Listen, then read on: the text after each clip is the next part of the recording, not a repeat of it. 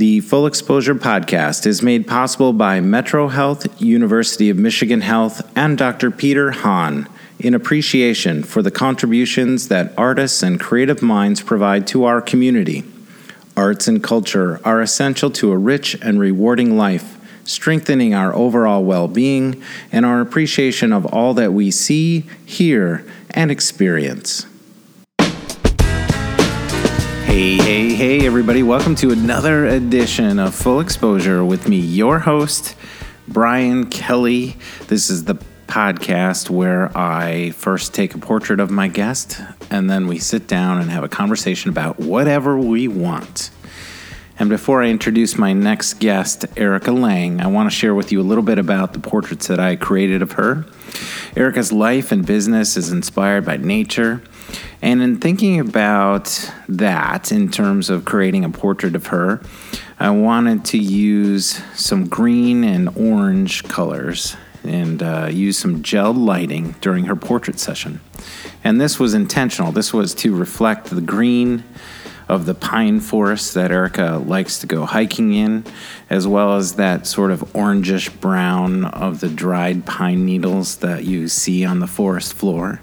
So, uh, those sort of the, the, the colorful aspect of the green and the orange in her portrait was intentional. And uh, I don't know if it's clever, but you know, I start to think about the guests well before they come in, and I'm, you know, it's a real challenge to try to uh, to really think about a person that you don't know very well, and then create a unique portrait. So that's a, just another reason why I love this podcast so much. It incorporates and, and challenges me as a photographer, and uh, and then once that portrait session is done, we get to dig into stuff with that guest. And uh, I, I, appreciate you joining us and for listening. I really, really do. Um, as always, I'm, I'm, super excited about our growth, and it's just a pleasure to have you listening right now to the podcast. So, to see those portraits of Erica, it's, a, it's just another good reason to go to the fullexposurepodcast.com website and uh, check out Erica's dedicated episode page. You can also peruse all of our past guests and see their portraits and video excerpts and and stream the full audio of our conversation. So, as always, I love our website and I hope you visit it. It's a great tool uh, to uh, really get the full full exposure experience. That's cheesy, but I said it and I'm going to keep it in. So, whether you're a professional artist, an aspiring artist, or an entrepreneur, today's episode is 100% meant for you. My guest is artist Erica Lang. She is the founder and creative director of Woosah Outfitters, which is an art and an apparel brand inspired by nature. Her Woosah Outfitters storefront on Wealthy Street in Grand Rapids, Michigan, has quickly grown into a very sought after destination to look at her art, purchase her apparel, as well as enjoy a great cup of coffee. Because that's right, Erica also owns Outside Coffee Co., adjacent to Woosah, and it is by far the coolest outdoor four season coffee shop in the country. And that's just facts, people. I ain't bragging, that's just facts. In this conversation, we explore Erica's incredible determination and impatience that drove her to found Woosah when she was still a student at Kendall College of Art and Design. Erica is a friend that inspires me personally to keep moving forward and keep creating and I know you will find her to be an inspiration as well. So let's get after it. Let's explore the bigger picture with artist, entrepreneur, mac and cheese connoisseur, Erica Lang. Oh, I probably do. Dude, this is why I hate I love and hate video stuff because there's so many things can go wrong yeah. on any time, any moment. Yes, I can relate. And it drives you crazy. Did you see how With, insane I was during that whole time where I was like, "Why do you sound so far away?" Yeah, and it's because I had the mic. You were talking to the back of the microphone. What so this is the, the kind of we tried all the knobs. This is the kind of professionalism you just walked into at Brian Kelly Productions. I'm honored to be here. Well, let me tell you, we avoided, dodged a bullet. See how much better that sounds. It is crispy. It is It's nice. still freaking me out though. You can take like the I'm like headphones in off. my head. No, I'm gonna try it. I'm gonna do All it. right. Well, anyway, you were telling me you and Kelly are getting married in September, right? Getting hitched, yeah. getting hitched up. Doing it. And you're gonna do it in Sovengard. Uh, you got engaged, though. I remember just as all through social. It's not like we talk all the time, although Yeah. it sounds like we do. It sounds like and we we're do. pretty much best friends. I'm Yeah, pretty I- sure we we, did establish that over what type of mac and cheese and how we prepare it. Yes, extra soupy.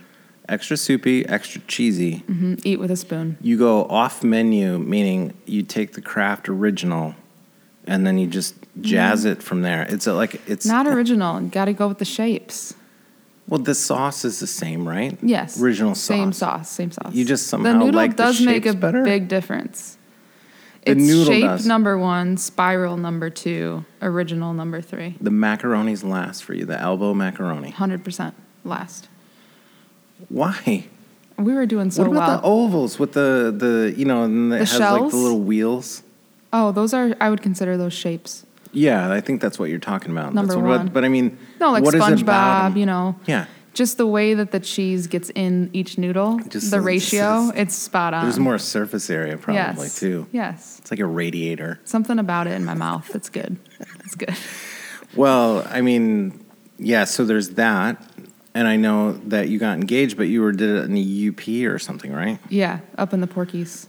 Oh, nice. So been? nice up there. Um, I've driven through. I've never spent a ton of time in the UP, but the uh, the Keweenaw, I want to spend more time up there. Yeah. There's a million things on my list. Yeah, Copper Harbor is real cool too. Yeah. Marquette, that's a shoe in. Shoot. Well, I have I have spent a little time in Marquette, Yeah. and it is beautiful, and it is like the. It is a pretty surprising little town up there. Uh, Yeah. It's a little bigger than you think, and it isn't as like backwards as you think it might be, as being like the only thing in the UP, kind of. Yeah. It's nice and crunchy though. But it know? still has plenty of UP-isms. Yes. I like it. Yeah. Um, all right, so you're getting married in September at Sovengard. Yep. Should we invite the people? Do you want You're just what people? You're like you're getting married at Sovengard uh, the 19th at this time. Yes. Here's the dress. I'm like your wedding planner. yeah. I'm like, okay, let's just go through the this menu list. will look like this. Yeah. What are you thinking, menu-wise? Uh, actually, we're having a brunch wedding. Brunch. So did my wife and I. No way. Dude, brunch wedding. So we had a jazz brunch at Charlie's Crab. Ooh, a this is jazz brunch. Yeah, That's was- fun. yeah. So we had jazz, Live jazz. live jazz. Yep. it's we got married at like it was early it was like 10 a.m and then i think it was like 11.30 to 2 Okay. at charlie's crab now again this is 20 some years ago like downtown wasn't what it was. I've was never been there. Charlie's Crab.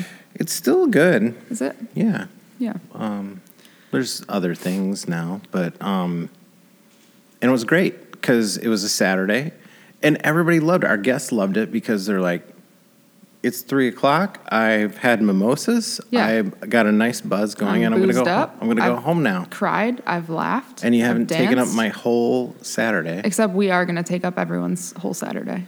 Yeah Yeah. with the brunch what's happening after the brunch We're doing like a two hour nap period where you're free Uh-huh. to go nap if you want or do whatever.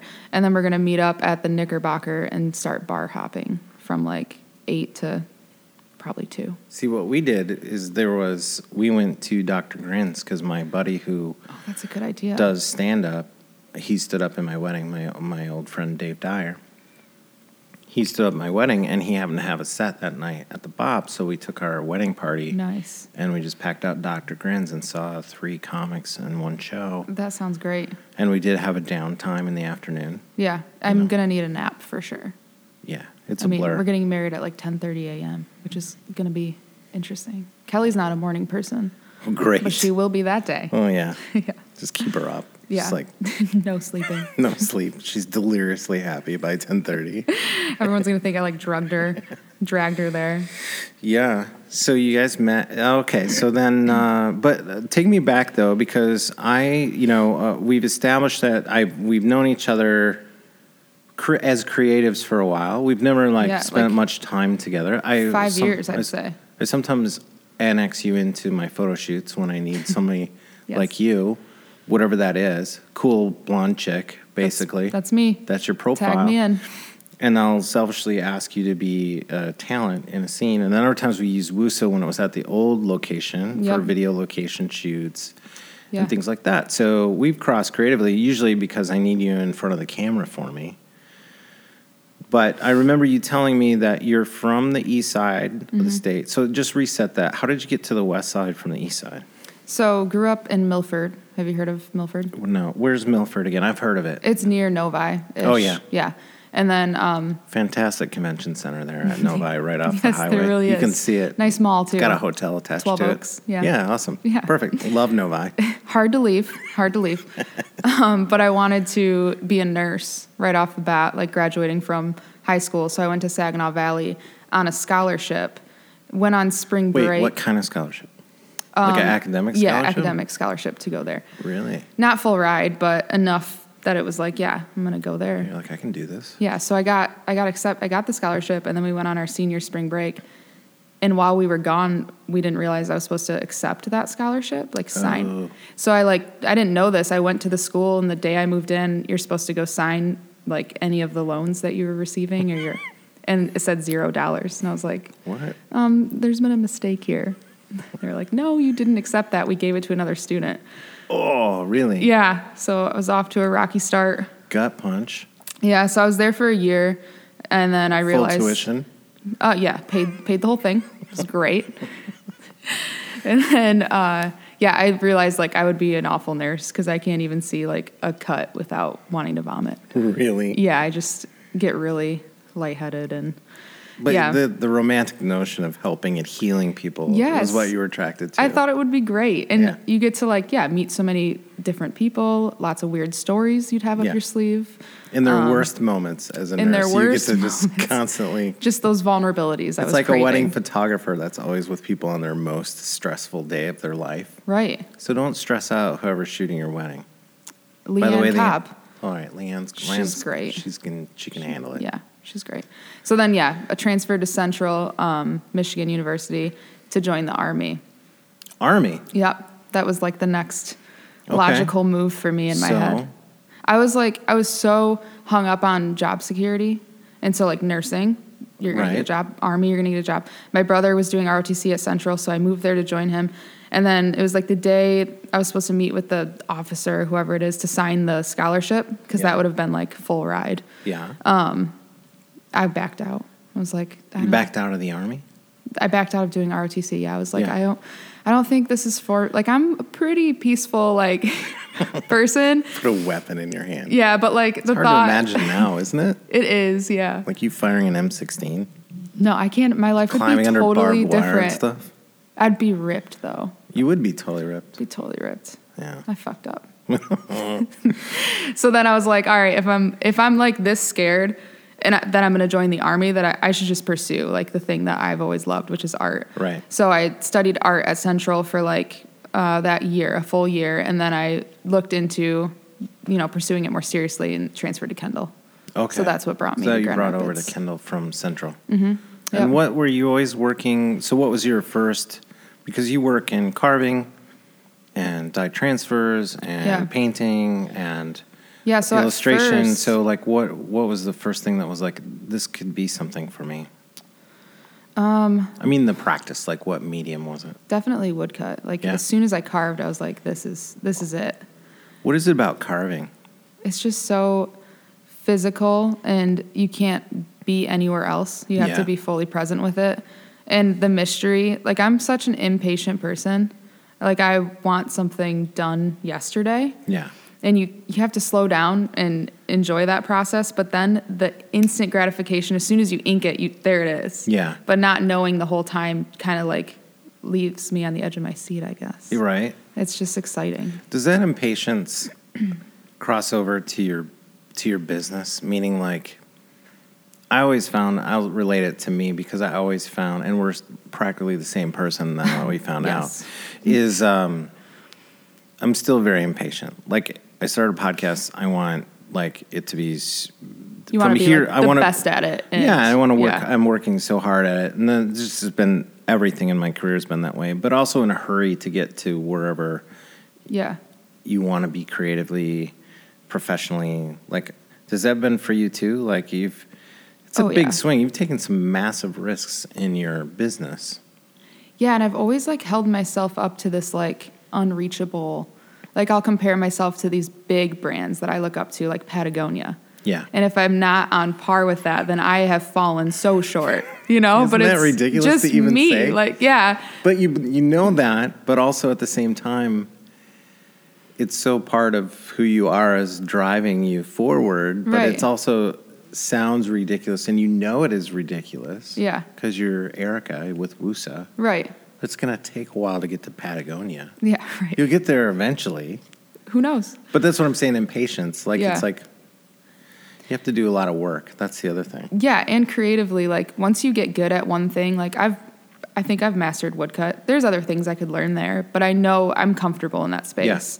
Um, but to learn a new craft, all of a sudden you feel like you're in college again, and you're scared that you won't be good at it. Right. You're like, should I even put the time into it? I'm not that good. Yeah. But I look back at my first woodcuts, and they're awful.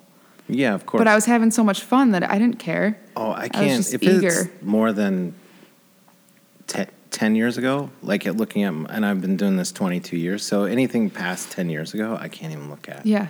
And I, I spent 12 years making a living at photography, and if I see something 15 years old, Right. I want to cringe and crawl in a hole. Yeah. But it also reminds you to like put your stuff out there, even if you don't think it's good. Thank you. You know? Thank you. Because someone else. How many people come to you? They come to me too, like students or aspiring photographers, and I'm like, go create and show people. Yeah. It's doesn't never to too late good. to, it doesn't, it can be where you're at right now because Yeah. that's who you are. Yep. But you never know what'll happen. If you don't share it or put yourself out there, Right. you can't be successful in a vacuum. Yeah. Yeah. You shouldn't wait till you're already really good to start sharing. Yeah. Yeah. Die cuts, though, and just carving, what I like in that, I'm relating it to photography, is that that is kind of like a negative, obviously. Mm-hmm. And it's, it's not like you do one painting and you sell it and then it's gone and you can't do anything with it. Like woodcut has this like a negative you can Yeah. make as many theoretically as you can sell Mm-hmm. or want to make. Yeah. Was that part of the process that appealed to you, or was that like Oh, for so sure. so far back? Really? Yeah. In college, I knew that this is what I wanted to do when I graduated because I started Wusa while I was at Kendall. And I remember learning like intaglio, like copper etching, Mm-hmm. and thinking to myself, if I want to continue to do this, then I'm going to have to have like an acid bath in a dark room and all of this stuff, like to Right. make this work. I don't think that's as feasible. If I do woodcut, then I just need this one press, Right. and I can I can carve one thing and you know print a hundred of them, Right. and that was definitely something that was like cool. I, I could see myself making a living doing it. That's amazing to me because to merge like talent, that you're just talent as a carver, and apply it to like a business mindset, and maybe it wasn't quite so business, but it was more of a practical approach to art. It's like, well, for one, it's easier. I'm still creating and carving whatever I want. Yeah, as an artist, but then to be able to have this um, advantage of being able to replicate it over and over and over again yeah, as the paint, you know, every time you paint, it's like that's gone yeah, and over. I'm not, you know, painting's great, but yeah. Then it's just gone. the other thing, so I, I don't know. this is not a podcast of you telling me things about you and then me um, um, comparing myself to you. You're like that is also like photography Well, in this way.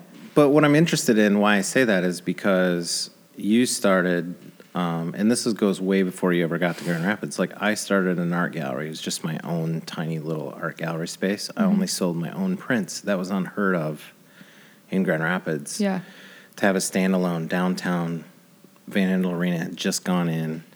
I had 300 square feet. division or It was on no, it was downtown at the Courtyard by Marriott. Okay. Uh, and the space isn't there anymore because they made it a conference space. But Okay. the, the point is, is I started thinking about showing way too early, like that work, you know. But it was more of a fine art sense. It's not the portraiture and commercial work I do now. Yeah. But it was like night cityscapes of Grand Rapids, and I that's Yeah. what I was selling. But you started very early in your artistic career opening a retail storefront, Mm-hmm. taking those risks, putting yourself out there as a brand and a person. And a lot of artists I've found, and maybe you can relate to this too, because we're you're extroverted, but you're also introverted. We are the same person, but also just uh, the idea of um, uh, a lot of artists will not take the risk and they also don't want to put themselves out Mm-hmm. into the world and they sort of wait to get kind of Discovered. discovered. Yeah. Now we're finishing each other's sentences. But but the, when you talk to that from your perspective, I mean, it's kind of like on one hand, it's absurd. You just go, get out of Calvin, you started Woosah, this whole brand. You're still in school, Mm-hmm. and then right after that, you have a storefront on Division. Well, yeah, I guess being afraid of like, I mean, what we're talking about is really being afraid of what people are going to think, right? So at Kendall, I wouldn't even talk about Woosah. It was something I did after school, Yeah, which is funny because I was making art, but not bringing it to art school with me. and so my senior year, I finally like brought those two worlds together. But I was so scared that what I was making after school wasn't going to be considered like fine art because Right, I was having so much fun and it was yeah, Yeah. it was it wasn't like always very conceptual or you know yeah, um, yeah. And then after that, it was like, screw it. I've once you graduate and you have no backup plan, you're like, this is this is it. Like I might as well give it all I have. because there's no jobs as carvers. You know, like really. Yeah, you can be a screen printer. I mean, I could go work for another brand as like a graphic artist or something, but I just there I just had this like insatiable pull like to to follow this path and Yeah. see where it was going to take me. Was the call to nature kind of the same always part of your life, like growing up and getting out and taking time uh, in in the wilderness Kind intentionally? Of, kind of. I mean, I grew up on a lake, so water has always been like a huge part of my life. Me You too. Yes. Tubing. Tubing. Yep. Uh, yeah, water skiing. Yeah. Whatever. Uh, winter I was never time, good at snowmobiling. wakeboarding, but I would Yeah. try. And then my aunt and uncle, they bought a cottage the year I was born on Lake Michigan, right next to the bridge, um, Trails Oh, wow. End Bay. Yeah. It's right by that dark sky park they put in up there. Yeah, yeah. So we'd go up there every summer and um, bike, mountain bike, and you know, sail. They have Hobie cats and all that fun stuff. So yeah, there was that aspect of it. But like hiking and and being in nature and like being grounded by it and feeling relaxed didn't really happen till like late high school, early college for me. Yeah. When you're kind of really looking for yourself, I think I could find myself there. I guess. Yeah, yeah. Yeah. Um, but then, uh, so what gets you from getting out of Kendall? How long was it after you graduated from Kendall that your storefront opened on Division? Eight months. That's insane. I know. I'm insane. Yeah. Yeah. I've accepted But it. look at you now. I was just telling Kelly, like everything that I've done, like every big step, I actually committed to it before it happened, if that makes sense. Like I bought a house, but before my offer was accepted and it, the bank even said yes, I got the keys and remodeled it. And I knew that if I didn't get it, I just remodeled this person's home for free. But I got it. Right. in like the storefront downtown, I signed the lease, but I didn't have any money for the build out. So I did a Kickstarter. Yeah.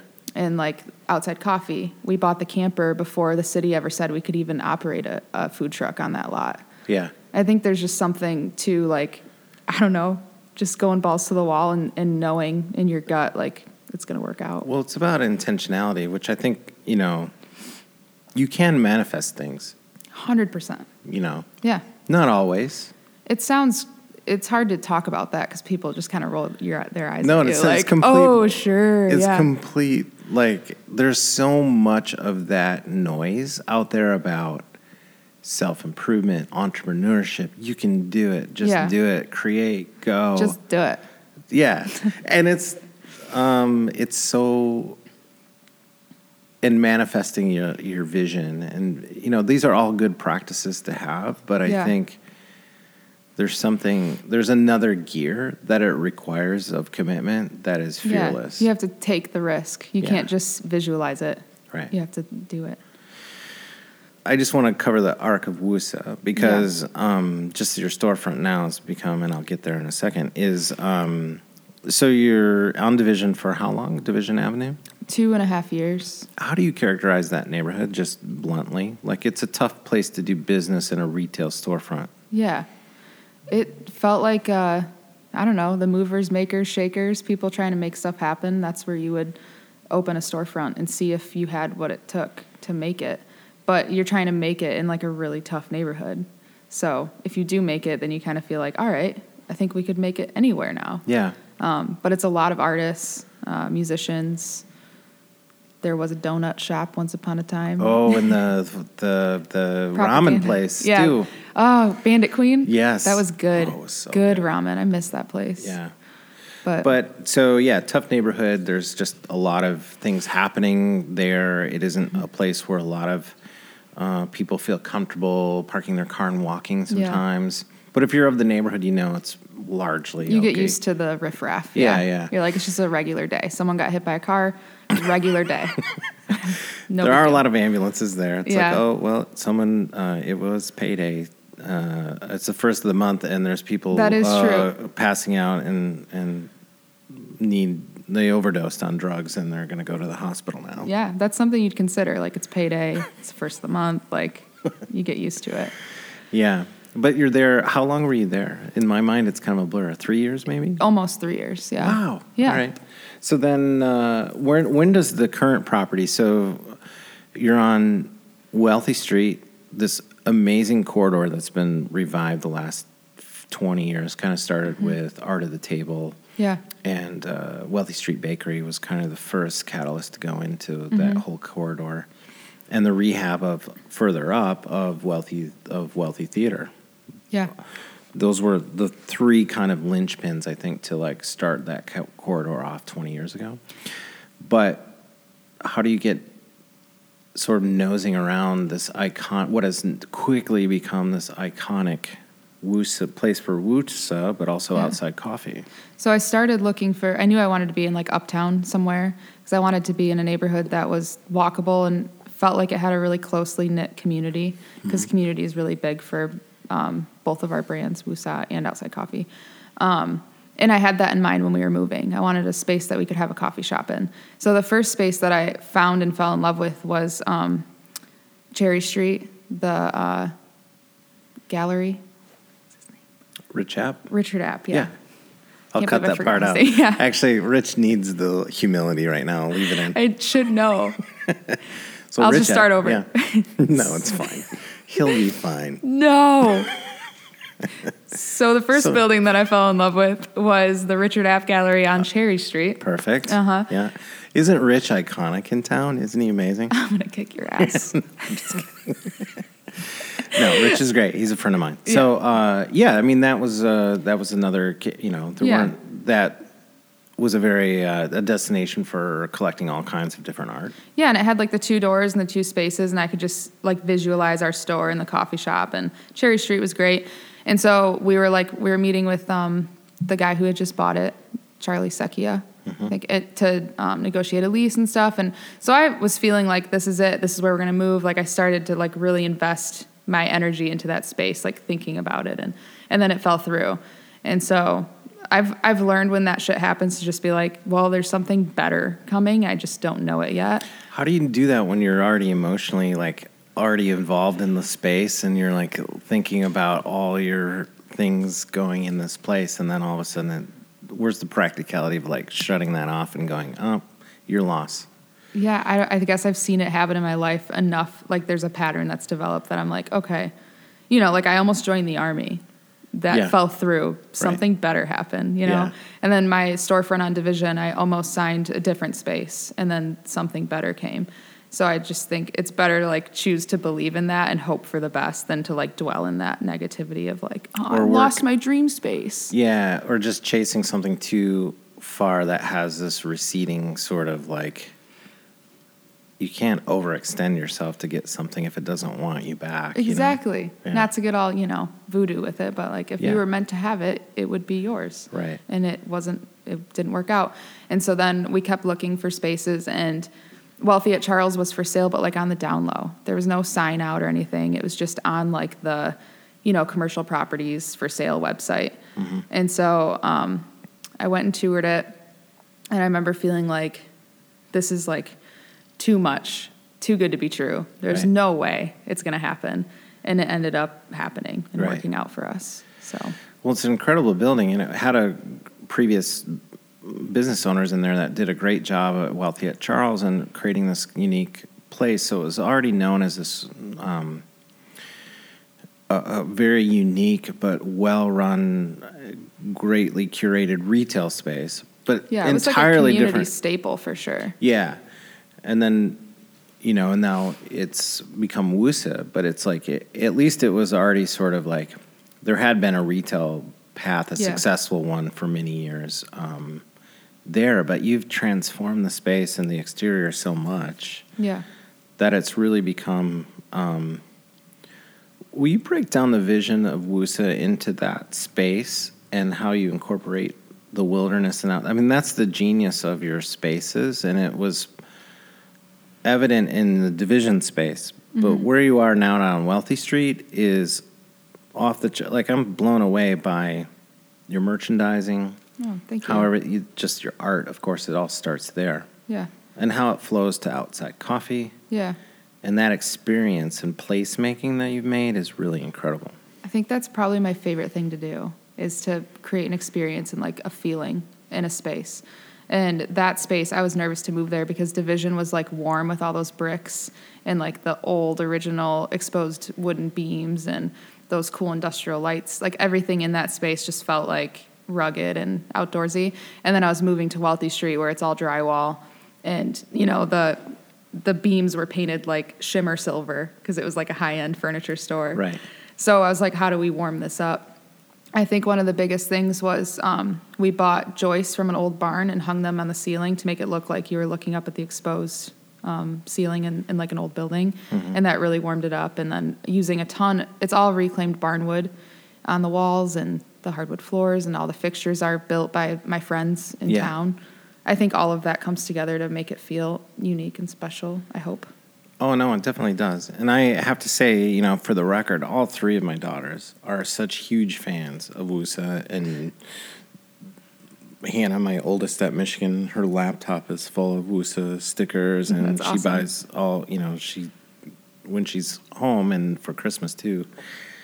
Um, you know, they all love it, but there's some draw to it that is crossing a lot of cool lines because uh, your customer base seems super diverse Yeah, it really ages, is. suburbanites, cool city artist people. Yeah.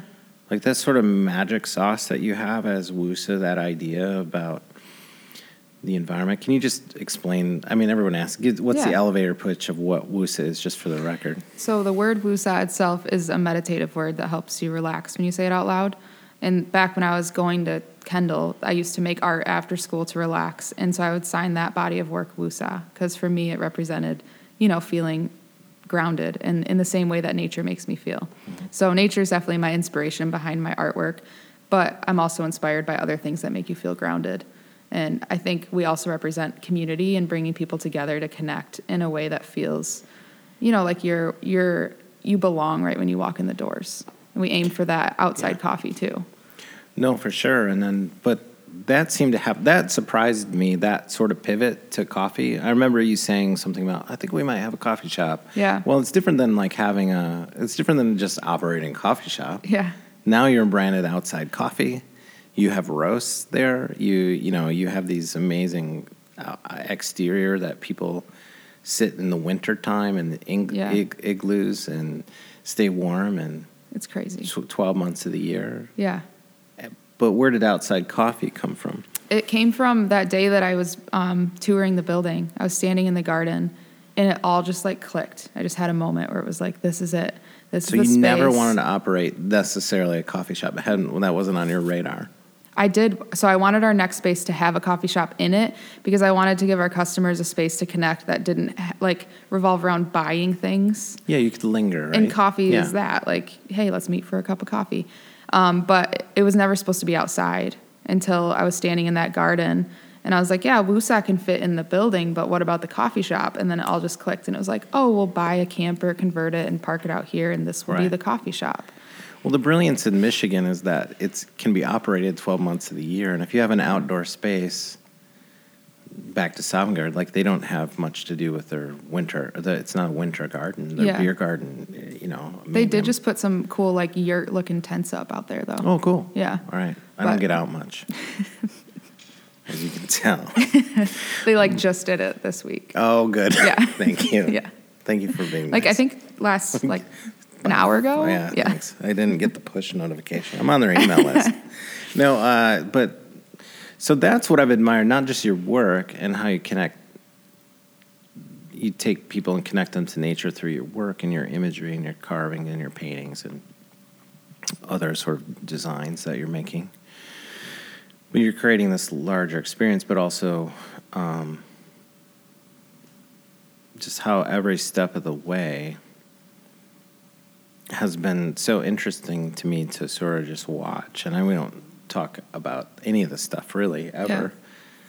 Just small talk, you know, like when I see you, but I'm like curious what's going on. But uh, that's what I've been so amazed to see your growth and um, and then what is next. And I remember that a couple of years ago you were talking about you were going to some trade shows or something, right? Like uh, Yeah. to connect that dot for me. And where's that at? I was supposed to go to a trade show out in um, LA, I think, called Agenda. It's like a big trade show for uh, clothing brands, but it didn't work out. And I'm happy it didn't because I wasn't ready yet. I was trying to like be somewhere that I wasn't yet. I just wanted to be bigger than we were and be carried in all of these stores across the nation. I thought that that would be like the next thing to get me to where I wanted to be. Um, but then I realized like it was just having a, a different location, something that I could express myself creatively in that way, like designing this space and having outside coffee and, and doing that. So I put wholesale on hold, um, but it's been on the back of my brain ever since, and now we're we're kind of dabbling in that again. Well, that would be one natural thing, unless you know you only you have a few options. Although you continue to surprise me in my mind, knowing just in my little tiny turtle brain, like I don't have. I don't. I mean, logically for me, you could either open more locations, Yeah. like on a retail scale retail, That's like with coffee. That's part, and then you can just scale your merch. Mm-hmm. So those are two tangents of growth yeah, and um, and you might be very happy to just be doing what you do now, and there'd be nothing wrong with that, with that scale and all that. But I'm sensing that's probably no. You're not going to do that for 50 years and then die. No, I can't. Like, I don't know why I'm this way, but like Kelly will stop me often and be like, babe, can we just take the year? No more businesses, no more big projects. I'm like, I hear you. Yes. And then the next day I'll be like, we're opening a wine bar. It's called this. You know, I just, I love it. It's so fun. Yeah. So, yeah, opening more locations with coffee shop attached, new experience, different brand, same concept in different cities is my goal. Like, I would love to. Why to a do different that. brand?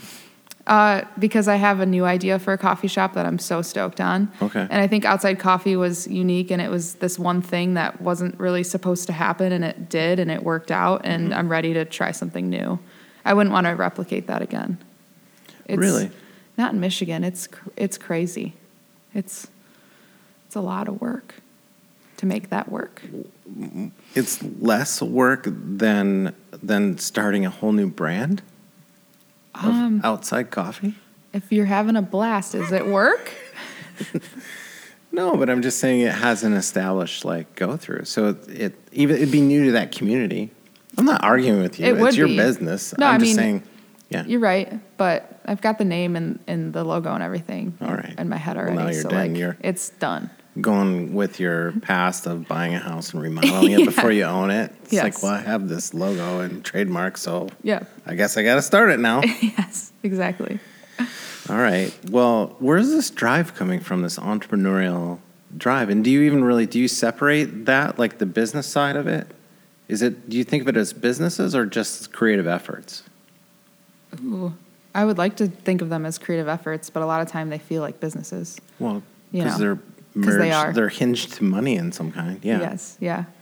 Yeah, but for me, when I start them, it feels like a creative outlet. Like this is going to be really fun, Mm-hmm. and you forget in that moment how hard it is. When for I do at least until you're in the middle of it again, and you're like, oh my god, why, why? Yeah. You know, like just licensing with the city and and doing all of those logistical things just suck the life out of me. If I could just focus on the branding and the vibe and what's it going to look like and feel like and all of that, I would, yeah, I'd never stop doing it.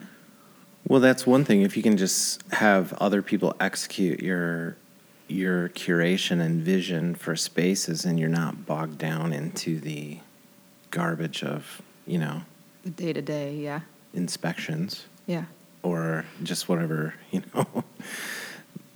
That is, and also too, you know, when you're this small, when you start, everything starts small. You have to do everything yourself, Oh, and yeah. then it's like, did I get into this for this reason? Yeah, you'll be doing Something Did I go to like, Kendall to like, you know, worry about wiring on my house uh, in the place and It'll whether like it's up to code? 3 a.m. and I'm in our mop closet um, defrosting our hose to the truck with Kelly, and we just look at each other like, Why did we? "This do is it. This is our life. This is business ownership. This is entrepreneurship." Man. All right, so we've established that you're moving forward with uh, in the next ideas. Yeah, but not this year. Kelly won. Getting, getting married. Getting married this year. That's gonna be.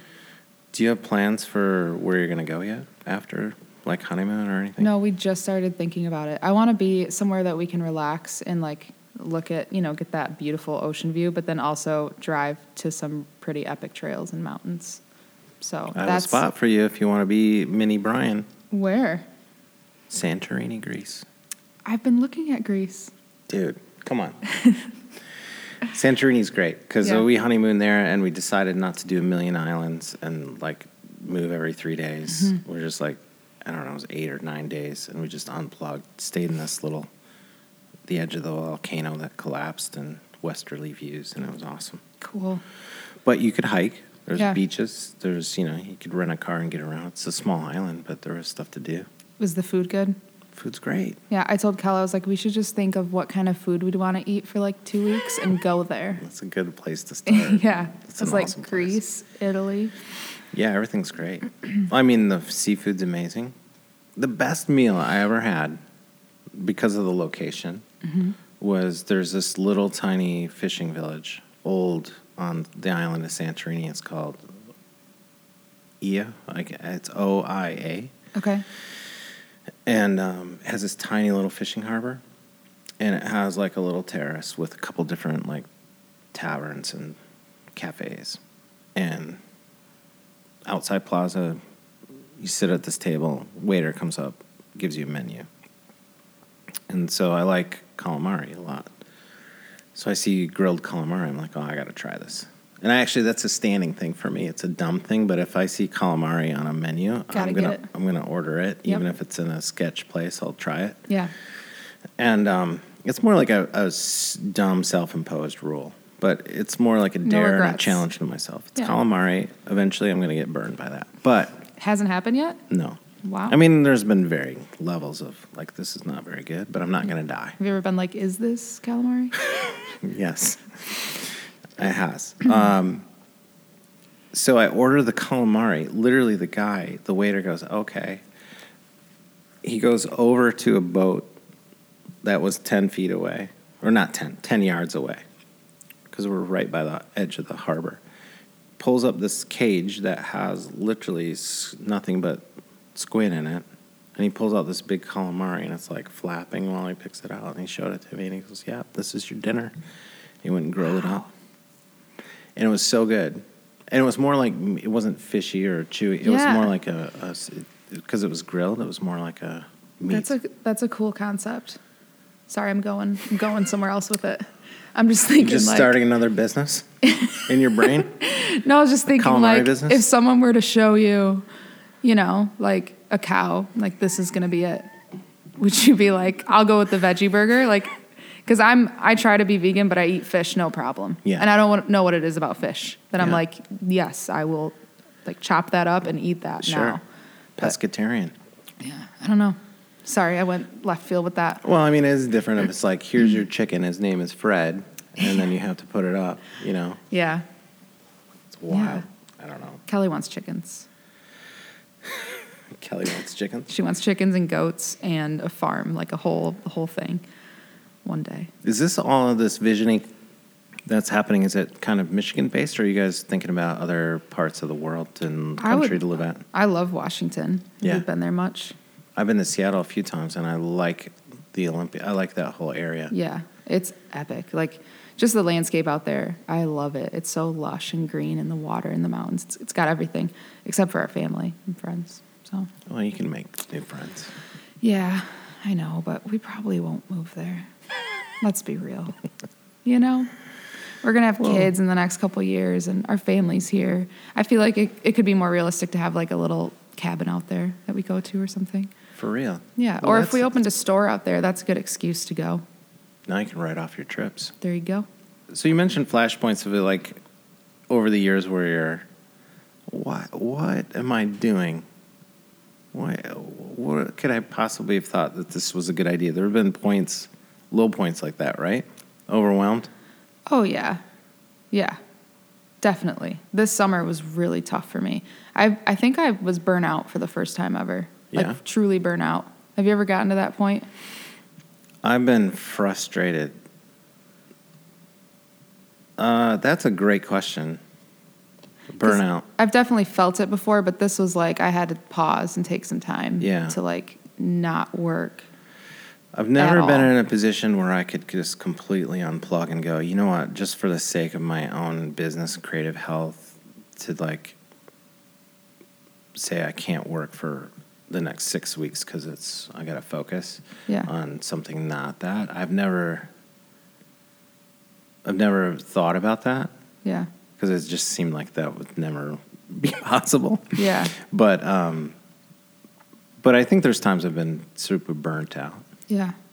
It was I have to. f- I feel like I'm phoning stuff in, or it isn't the type of work. Sometimes there's work I do, and there's work I love to do, Mm-hmm. and so merging those in the context of being still creative is very satisfying to me, even if it isn't the most exciting project or creative project. I'm still grateful to have those opportunities, and so Mm-hmm. I sort of try to focus on that gratitude versus like, oh man, yeah. I should be doing something else. Yeah. I don't know. know. I can't describe it. It was just like the so stress. what did you do? I think it's How the did you stress. do? So you're this summer. Why particularly this summer? And not getting in the weeds about it, but like, Yeah. it, to me, that would be a strange time to just observing because things Yeah, were on a great trajectory. They were. I tore my Achilles tendon. That's right. in March. I invited you to the podcast earlier, and you're like, um, well, I got this problem. Yeah. It sucked. I mean, that in itself was really hard because, like, I love to hike, work Yeah. out, be active, and you can't. It was, we remodeled Outside Coffee. We sold our camper, bought the truck, wrapped it, did new branding, dug out all the rocks, replaced the rocks, put in gas lines, did fire pits. We like, it was just like a, a marathon. We did all that in a week. We Yeah. closed for one week. And so after all that was over and I was still, you know, my Achilles was torn, I was just feeling like really lost. Like I, I guess I found a lot of purpose or identified a lot with being active Yeah, and not being able to do that anymore was really hard. yeah. So- You realize what you can't do in a hurry, like, or what Even you could showering, do. So, you're so- like, "Mm, let me take an hour just to get in here. About- I have so much empathy now for anybody who has any sort of disability. It's Yeah. like when you can finally put yourself in those shoes and realize what it's like. yeah, especially mo- little bit. mobility issues, you just take it for granted. Yes. Like- and I feel like that was the big lesson. Of course, I found like a why did I tear my Achilles? I thought it was like the universe showing me that I need to slow the hell down and that the world's not going to fall apart if I slow down. I always thought if I don't keep working at the speed of light and taking on every opportunity that comes my way, that like everything would crumble beneath me or something. And slowing down showed me that like nothing bad came from it. Yeah. Uh, I ended up just getting some good rest and coming back feeling refreshed. But it did take me, you know, three months to finally say, "All right, fine, you win. I'll stop for a little bit." Right. Will you talk a little bit about just the Wealthy Street corridor and that growth and like what that means for Grand Rapids and how businesses now are sort of, uh, you know, there's been a lot of business success there along that corridor. It's not guaranteed, but what's your Yeah. take on just that corridor and why it's so attractive to people now? I think it works because it's literally mixed in with the neighborhood. Like there's houses in between businesses in some instances. And so it's really walkable, it's accessible, it's friendly, and all of the businesses in that area are locally owned. There's nothing like big and commercial. So it feels like a pretty good representation of Grand Rapids culture and like who we are, I guess. Um, I think there's always danger of something being like gentrified and, and people being pushed out that have been there way longer. And I mean, I think that's a double edged sword, you know? Uh, Growth is good, but it's also bad in other ways. And we've we've been I don't I'm always like thrown off when people who don't know me or Woosah, like the people behind it, will say that we're gentrifying the neighborhood. And I don't feel that we are. Uh, if anything, we're trying to do the opposite, and we're not like really wealthy people coming in and, and buying up properties. So I think, I don't know, I think the image of it is fragile. You know what I mean? Well, I think you're taking a mainstream concern that people there is things happening that are gentrification and, and a problem, and it's part of our consciousness now. Whether people should point their finger at you guys, which is ridiculous to me. I mean, you're also LGBTQ I know. We're like owned two young lesbians Yeah. busting our ass to like make these businesses work. Yeah. But on the outside, you know, when you drive by, you see what you want to see Right. from this corridor. And, you know, I think it is important to make sure that the rent is accessible and, and Yeah. approachable. And coming from Division to Wealthy Street, two very different Yeah. Neighborhoods. And I'm not. and I'm not discounting. There, there has been justification, gentrification, and displacement of some kind along that corridor. There's always an expense. There's always another side to the coin. There's when there's reinvigoration and capital investment, it means that something else. You know, it filled some vacuum that was there before. So. Um, I didn't mean to get into anything controversial, and I don't Oh, even no, know I that the it there. ca- ca- yeah, but I I think it's good for you to and being in the arts, like put that out there. It's not like you have a liquor license and a, a license Right. to print money. Yeah. Like you're surviving on like what you carve, what you paint, Yeah. and what you can sell to people that say, I want to take this sticker and put it on my laptop. I want to use your uh, thermos mug. Yeah. I want to hang your art on my wall. Mm-hmm. Like that's an amazing thing to be successful in that these things come out of your hands and your mind and your eyes and then people are taking them and wearing them. Yeah, it's wild. Isn't that crazy? It blows my mind. Like I can't have a bad day when I'm driving around and pass someone wearing a Woosah hat or a shirt. I'm like, screw me. Why? What do I have to be mad about? You know?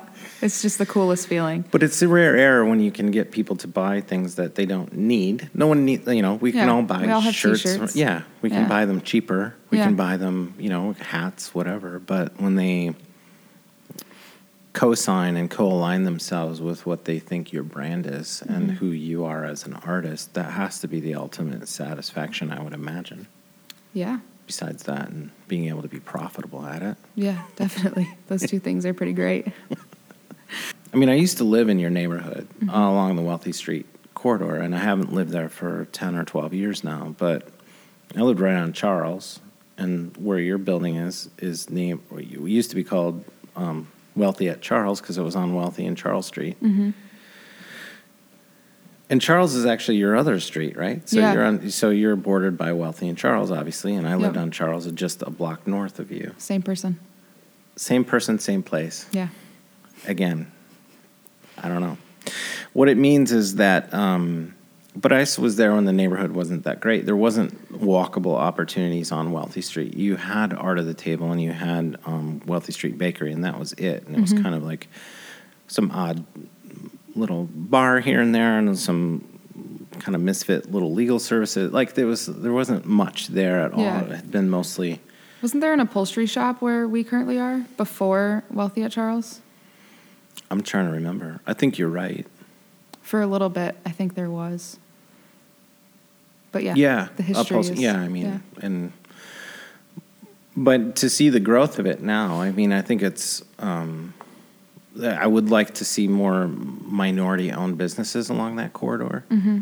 but Paul Lee's doing amazing things. Like, Yeah. I mean, it's just uh, it's what you make of it, and I don't think that corridor. I think of more than many corridors in the city. I think has been in, intentional in terms of its business growth and yeah, people can't come in unless there's opportunity and you find your own opportunity but right on. anyway um, it's been great to to watch and sometimes i'm jealous i still don't live in that neighborhood Do you miss it? i do i miss the neighborhood i miss that community vibe i don't have Yeah. like i still live in an old neighborhood now Yeah. but i'm not walkable to the bakery or i'm not Right. walkable to outside coffee i could have walked one block to your place Yeah. you know and had my morning coffee there and then gone and had some amazing tacos, and it's all about food right now for me, as you can tell. I lived in Alger Heights for a year when I, I had bought that house before moving to the building. Uh-huh. And I felt so far away from downtown. It was four miles. And I felt like I was so disconnected. Yeah. And then now I live above the shop. So we're like literally on top of Wealthy Street every day. And I find myself, not so much now, but the first two years, it's been just over two years, being like, oh man, I want to live in the woods, like wanting the opposite. right. And then I think it's hard if you live over your business, though. it was very hard. yeah. Like just now, I'm finally feeling like this is my home and I can relax here. But I would, over your business. yeah, Yeah. I would feel like a lot of guilt to if I was not working all the time. Yeah. Yeah, but now, uh, you know, I think it's because we're buying the building that I feel like okay, this is my home. It's not going anywhere. Like Yeah. I can relax here.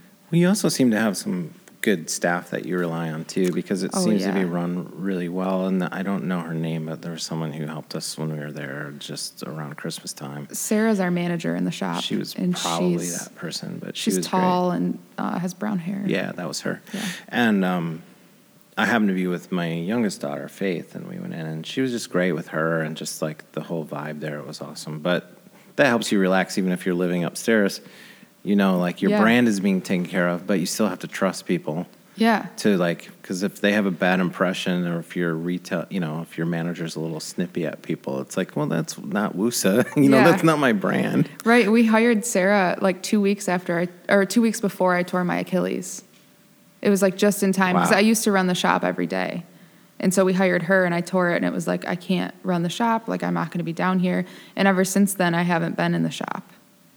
It just runs. yeah And I don't think that I would have taken that leap of faith so quick if I hadn't, you know, torn Yeah. my Achilles and been like, all right, I'm, I'm well, out of here. it's showing you that other people can you know swipe cards and take transactions and host things and Yeah. now you can just work and And Sarah is super talented. She's a she was the visual merchandiser at West Elm and North Face. So we lucked out to snag her. She's Yeah. she's been like awesome to have. well the merch and just how everything's explained and uh, merch sounds cheap but like I, how you've curated that space is off the charts it's people Thank feel you. so you should be very very proud of it just from the standpoint of you know seeing a lot of different places come and go but that definitely feels like a place that people want to because i feel that way when i go there Thanks. you know all right that's enough me pumping your Yeah, pumping tooting my gas- horn. tooting the horn Tooting the horn. you're gassing me up.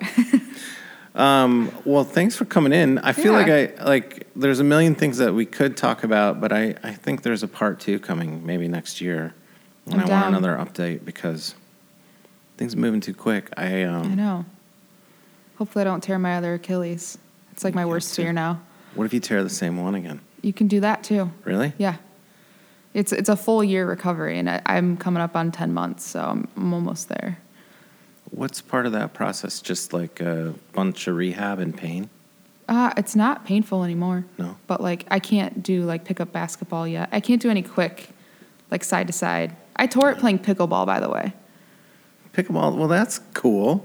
Is it? Yeah, Really? I like pickleball. It is an old person's game. Yeah. but I like. There's two things I like. I like racquetball. I like watching tennis, and I love playing table tennis. Yeah. So it's kind of like all three of those. Yes. It's so much fun. Yeah, pickleball looks like a Love blast. pickleball. I can't play pickleball yet. So Well, when you're almost soon. ready to start back, let me know because I do want to play it sometime. okay. Um, I'm gonna hit you up. No, I, I'm serious. I would go and do it in a heartbeat because Okay. it looks like a lot of fun. There's this place um, off Plainfield called GR Racket and Sport, I think. Yeah. They have social pickleball Yeah. leagues. That I went there for my first time, not knowing it was social pickleball night. Within five minutes playing is when it snapped and I went down. No So I haven't been back since. So I want to go back and let them know because they all said that I didn't tear it because I wasn't crying. But I'm a tough cookie. Wow. Yeah, so I want to let them know.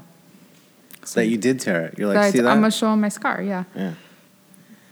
I right, cried as so- soon as I got in the car. I'll be by to buy coffee and more stickers for my laptop and Cool. probably hats for my girls and uh, maybe I'll start journaling. There you go. I'm gonna make some journals soon. So Okay. Yep, I'll hook you up. Thanks, man. Thanks for coming in. Yeah. I'm really, really happy for your success, though. Like, I have to say, just for the record, uh, the risk of being awkward, I love that we give each other shit. But like, you are somebody I really admire in the community. Your drive, your art, I love, and also just see you successful as an entrepreneur. Like, it makes me feel good Thank that you. you are having this sort of ride, and it's all through your, you know, through your own vision and your own drive and your own um, talent. It's rare to have that, and I think it's Grand Rapids can do. I hope you stay a long, long time. Thank you. Thanks for saying that. All right. Right back at you. I feel like a dad now. Sorry. All right. No, that was so sweet. All right. Good. Yeah. Pickleball. We're doing it. Yeah, we're gonna do that. Thanks, Erica. Yeah, thanks for having me. Yeah. Well, that was a fun conversation for sure. I just love Erica. As I said there at the end, I sort of felt like a dad, but um, we have so many things in common just as uh, early on um, when I was about her age. You know, merging your artistic career with a business career, and it ain't easy, folks. And uh, to see Erica doing so well is. Uh, amazing. Check out Woosah Outfitters on Wealthy Street, or you can go to Woosah Outfitters website, which I have links to on Erica's episode page. Really cool apparel, great artwork. Um, so it doesn't matter where you live in the country or the world, you might want to get some of that woosah into your life. All right. Also, check out uh, Erica's uh, dedicated episode page and all our past episodes at fullexposurepodcast.com. All right. I hope you have a great week, everybody. Go get it. This Full Exposure Podcast episode has been made possible through the support of Metro Health, University of Michigan Health, and Dr. Peter Hahn, who believe that creativity and the arts are essential to a rich, healthy, and fulfilling life.